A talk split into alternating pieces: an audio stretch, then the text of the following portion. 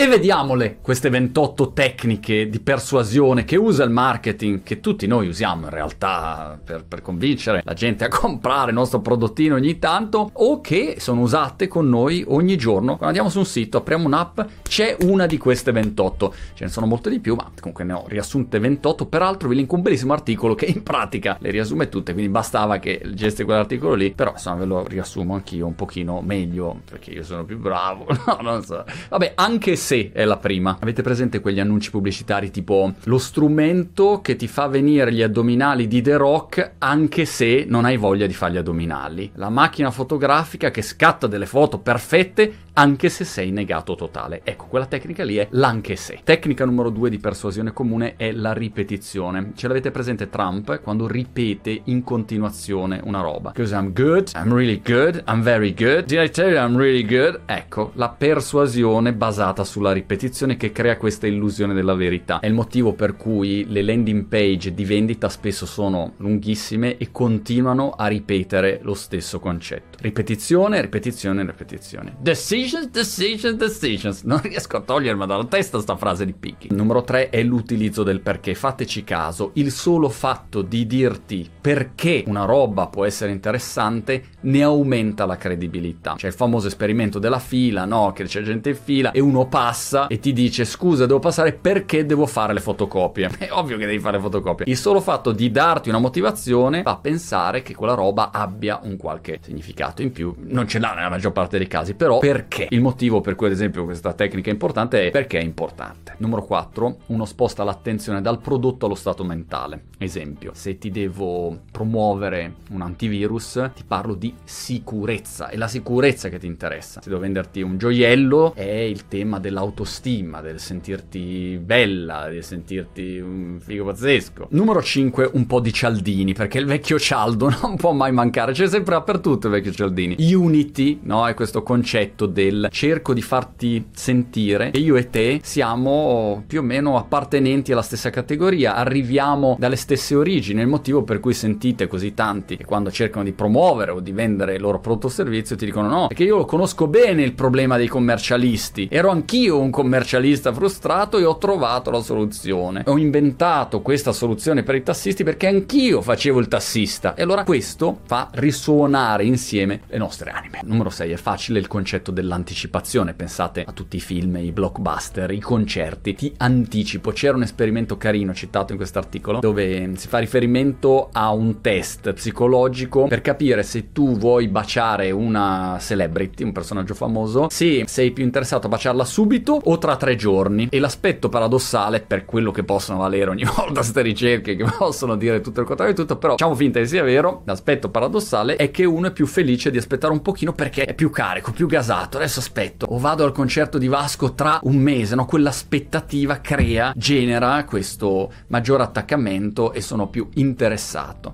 a comprare.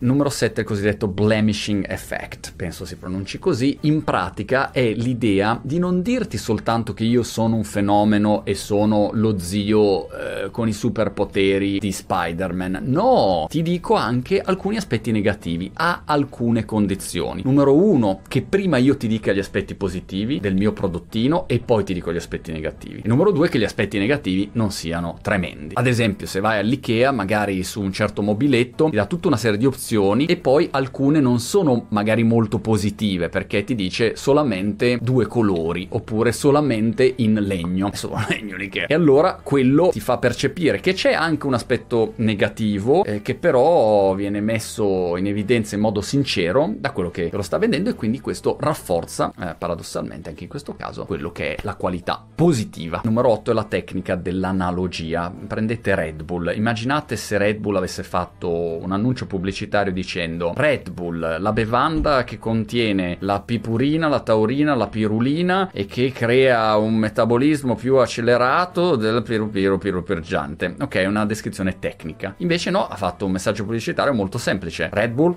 ti mette le ali, ti proietta un'immagine, insomma non è che ci voglia Einstein a capire che un'immagine funziona più di 100.000 miliardi di parole, però molti se ne dimenticano e invece gli astuti marketers usano immagini e analogie per aiutarti a costruire nella tua testa esattamente qual è il beneficio che ti porta quel prodotto. Numero 9 il cosiddetto curiosity gap. Alcuni parlano di Zeigarnik effect, una roba del genere, un nome impronunciabile, e in pratica si basa sull'idea che le storie non finite creano una curiosità. In pratica la tecnica funziona così, ogni giorno la vediamo nei giornali ad esempio. Tu parti con un pezzettino di informazione e poi lasci un vuoto e io, lettore, devo colmare il vuoto. Tutte le tecniche di clickbaiting sono basate sul, in sostanza, il curiosity gap. Berlusconi è stato intervistato, la reazione al giornalista ti lascerà senza parole. Wow, che cosa avrà detto mai al giornalista vecchio Silvio? Pum, e tu clicchi. Numero 10 cosiddetto disrupt and reframe. Rivoluziona, ribalta e riordina, riorganizza, ri- riframizza, non so come si traduca. In pratica Apple, se prendiamo Steve Jobs e compagnia, hanno sempre fatto questo meravigliosamente. Andatevi a vedere la presentazione del primo iPhone e Steve Jobs fa esattamente questo. Disrupt,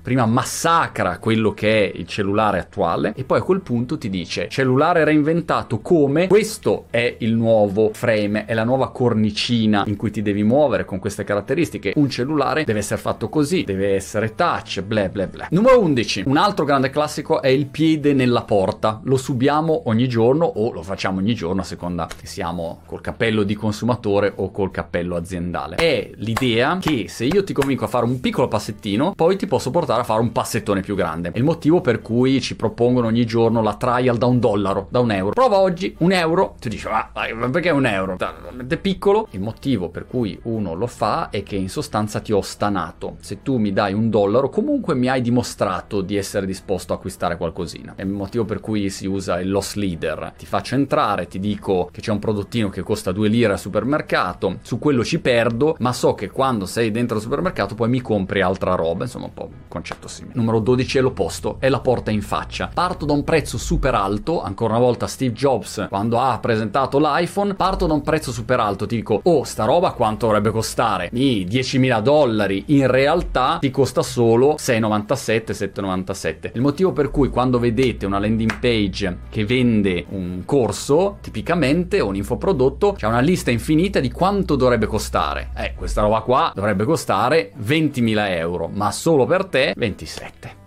Numero 13, altro Cialdini, forse uno dei concetti più famosi di Cialdini, più popolari, è quello della reciprocità, che però funziona, io lo vedo, è una cosa che personalmente noto ogni giorno. Se tu porti del valore, sapete la frasetta, come fai ad aggiungere valore? Che tu porti del valore ai tuoi clienti, per reciprocità un cliente tende a essere, diciamo, più propenso a acquistare da te perché comunque gli hai portato dei vantaggi, un'utilità, un momento di intrattenimento, può essere un vantaggio di vario tipo, ecco. 14 in parte collegato è quello che qua in Inghilterra chiamano liking, cioè se io ti piaccio, allora forse sei più predisposto a comprare da me. È il motivo per cui vedete tutti quelli che vendono che si premurano di farti capire che sono bravi, belli, simpatici, fanno beneficenza, hanno la foto con i bambini sempre lì bella in evidenza perché sono dei bravi genitori, dei bravi papà, delle brave mamme. Il motivo è creare una situazione in cui il tipo che sta cercando di venderti qualche cosa in un qualche modo sia un tipo che ti piace e a quel punto tutti noi compriamo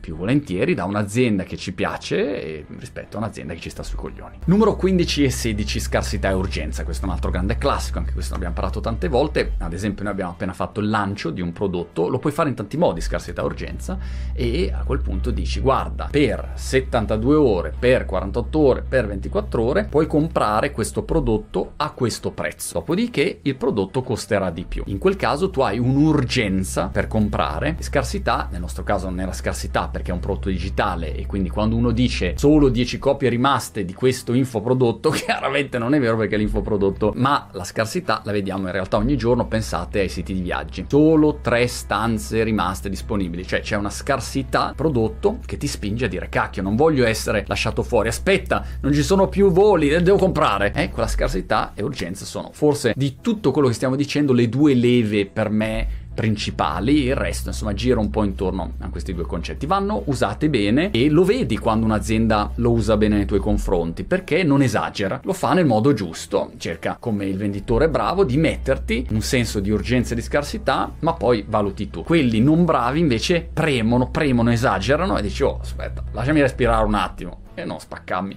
Avungia. Tecnica 17 è quella dell'autorità, anche questa super famosa, è il motivo per cui nelle pubblicità vedete questo spazzolino è consigliato dall'Associazione Mondiale dei Dentisti Professionisti oppure questi occhiali sono approvati dall'Ordine Mondiale dei sindacati degli ottici più fenomeni che ci sono. Cerco di darti la sensazione chiara che un'autorità ha detto che questa roba is good. Numero 18, un'altra bella parolina inglese. Oh, sono tutte inglesi le parole, cioè gli americani sono quelli che hanno portato un po' queste tecnicucce di marketing di promozione e quindi ci dobbiamo smazzare parole inglesi, non è che uno lo fa perché gli piace. Comunque, consistency e commitment, questa funziona così, fa leva sul fatto che vogliamo essere coerenti rispetto al passato, vogliamo continuare a preservare quelle che sono state le nostre scelte passate.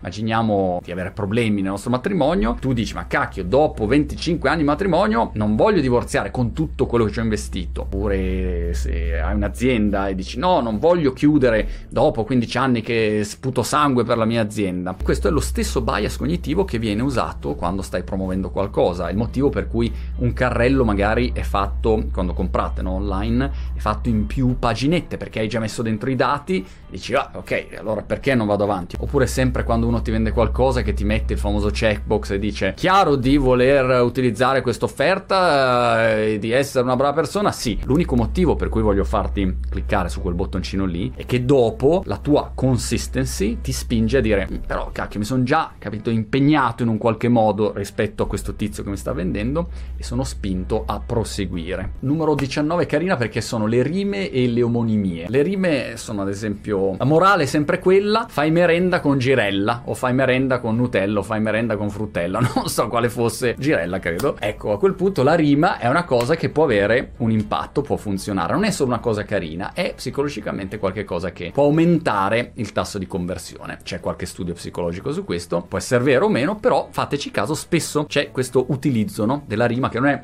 la rima baciata necessariamente, ma c'è questa fluidità linguistica. L'altra cosa sono le omonimie. Ad esempio, in inglese, quando vedete le scritte say bye bye to, no, di arrivederci, di bye bye alla cellulite, alla pancetta, quello che è, perché il bye bye dovrebbe funzionare? Perché bye bye è uguale a bye bye B-U-Y, che vuol dire comprare. Oppure goodbye, se tu usi goodbye, sì, è arrivederci, ma è anche buon acquisto, no? Good goodbye. Per cui insomma, si gioca anche su questo. Numero 20, siamo quasi in fondo, è la prova sociale. Ultimamente, fateci caso, vedete sempre più siti che integrano una finestrella e quando stai girando sul loro sito vedi apparire una scrittina che dice Ah, Giorgio di Forlì ha appena comprato questo prodotto. Così te lo dico, poi vedi tu. E allora la prova sociale è il motivo per cui le recensioni esistono. Cioè TripAdvisor senza prova sociale non esisterebbe. Tu compri, ma dai sempre un'occhiata per vedere gli altri cosa stanno facendo, cosa dicono. Eh? Non sono l'unico pirla o ce ne sono altri? È l'unico pirla spesso, però insomma, la prova sociale viene costruita intorno per darti calore. Eh, tranquillo tutto a posto. 21 è il canemiano loss aversion, la paura della perdita. Spesso la paura della perdita viene usata male con scarsità e urgenza, dove io ti dico, oh, attenzione, se non compri adesso questo videocorso non sarà più disponibile per sempre e sparirà, si autodistruggerà. E allora quello not good. Oppure quando c'è una promozione eh, di, che ne so, la nuova collezione, l'ultima occasione che hai è oggi, basta, e se no non la puoi più comprare fino alla settimana prossima. Quello non è il massimo, ma la paura della perdita quando compriamo qualcosa cosa in realtà si riferisce anche al fatto che non vogliamo perdere i nostri soldi, non vogliamo fare un acquisto che poi ce ne pentiamo. E allora come vai a calmierare, a tranquillizzare questo aspetto del consumatore? Lo fai dandogli garanzie. Guarda che hai il rimborso sicuro 30-60 giorni tutta la vita. Allora, ti garantisco che non perdi i tuoi soldi.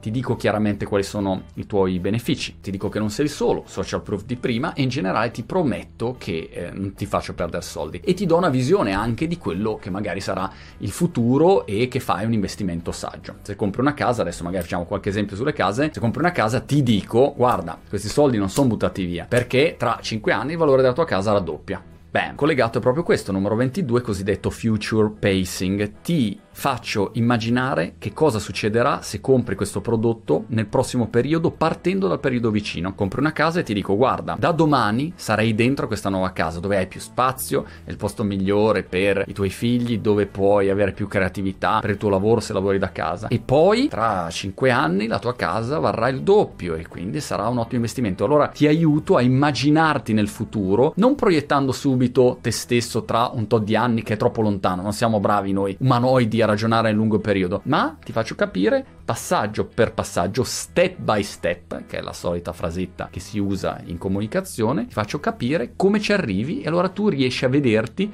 e dire sì, logicamente ci arrivo lì, comprato numero 23. Uff, la lista più lunga che abbiamo mai fatto in un video questa. Emozioni forti.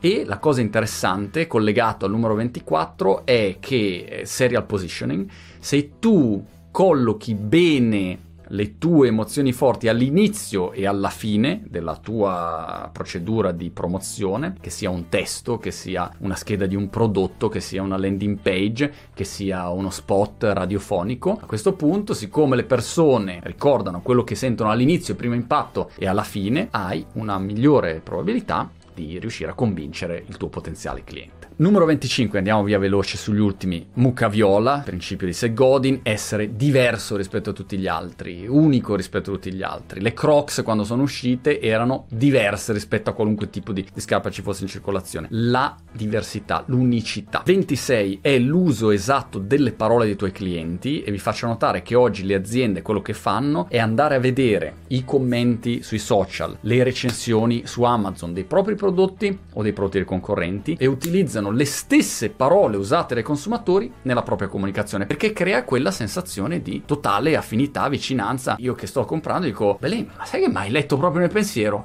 Eh sì, ho usato le tue parole che hai lasciato in un commento di Instagram 10 minuti fa. Pirla. Tecnica 27, cosiddetta belief matching. Prendo il cliente nello stato d'animo in cui è in quel momento, come quando parli con eh, i bambini che arrivano a casa, ecco, it was a very bad day. Allora tu parti, ah, really, it was a very bad day, cioè ripeti le loro parole, fateci caso, come nelle pubblicità quando dici hai problemi di alito e ti senti in imbarazzo? Sì, mi sento in imbarazzo, ho problemi di alito e mi sento in imbarazzo. Ripeto le tue parole. Anche il tipo lì che faceva scritto il libro che abbiamo recensito tempo fa sulla negoziazione, l'ex agente FBI, parla di labeling, cioè io metto un'etichetta utilizzando le tue stesse parole.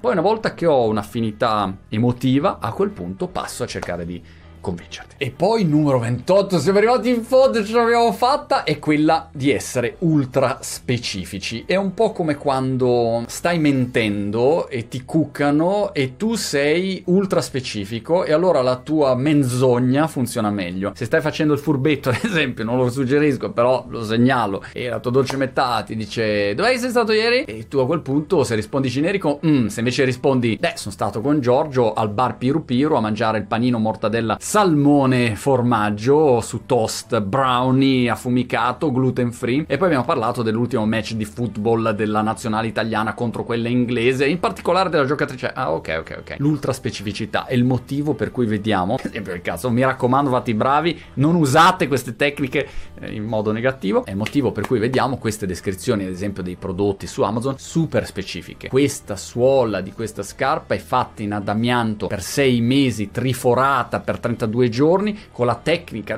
È tutta una descrizione molto molto specifica perché questo aumenta la percezione di credibilità, di qualità. 28 tecniche di marketing che usiamo, non sono né buone né cattive, le usiamo tutti noi per vendere i nostri prodotti ed è interessante sapere che vengono usate ogni giorno nei nostri confronti per convincerci.